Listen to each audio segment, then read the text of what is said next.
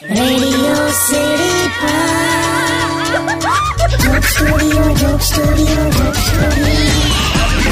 નમસ્કાર welcome back Radio City joke સ્ટુડિયોમાં અત્યારે આપણે કિશોર કાકા સાથે બેઠા છે અને વાતો કરી રહ્યા છે બાળપણમાં રમાતી રમતો વિશે. તો કાકા સોસાયટીમાં વેકેશનમાં જે છોકરાઓ આયા છે એમને તમે કઈ રમત શીખવાડી? એટલે બધી બહુ રમતો છે. છોકરાઓને તો આમ નવાઈ લાગી જાય છે હા? સાંભળી જ નહીં રમતો. બોલ કેટલી બધી છે? જો આંધળો પાટો છે પેલી માલદાડી આવે સત્તોડિયું નદી કે પર્વત પછી પેલા પેલા માચીસના ખોખાથી અમે છાપ રમતા હતા. ગિલ્લી દંડો પછી પેલું આઈસ પાઈસ પછી લખોટીઓ રમીએ પછી કલર કલર કયો કલર એવું રમતા હતા.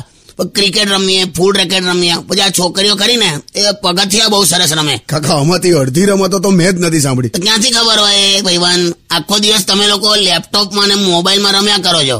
અરે ગિલ્લી દંડા મોબાઈલમાં રમાતા હોય કોઈ દિવસ? આ હવે એવું કરે છે. શું છે? પેલું કંઈક રમે છે ને તું પેલું અકડેલી કાબર? અકડેલી કાબરની એંગ્રી બર્ડ્સ છે. હા તે ગમે છોકરાઓ શારીરિક વિકાસ ના થાય પછી એમાં. નબળા ને નબળા રે. જો કે હું નાનપણમાં બહુ રમતી હતી ગરગત્તા પછી doctor doctor doc- doctor doctor રમતી હતી તું? કોની હાથે?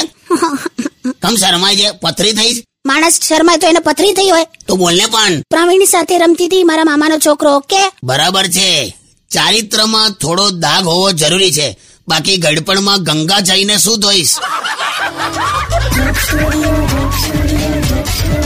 Radio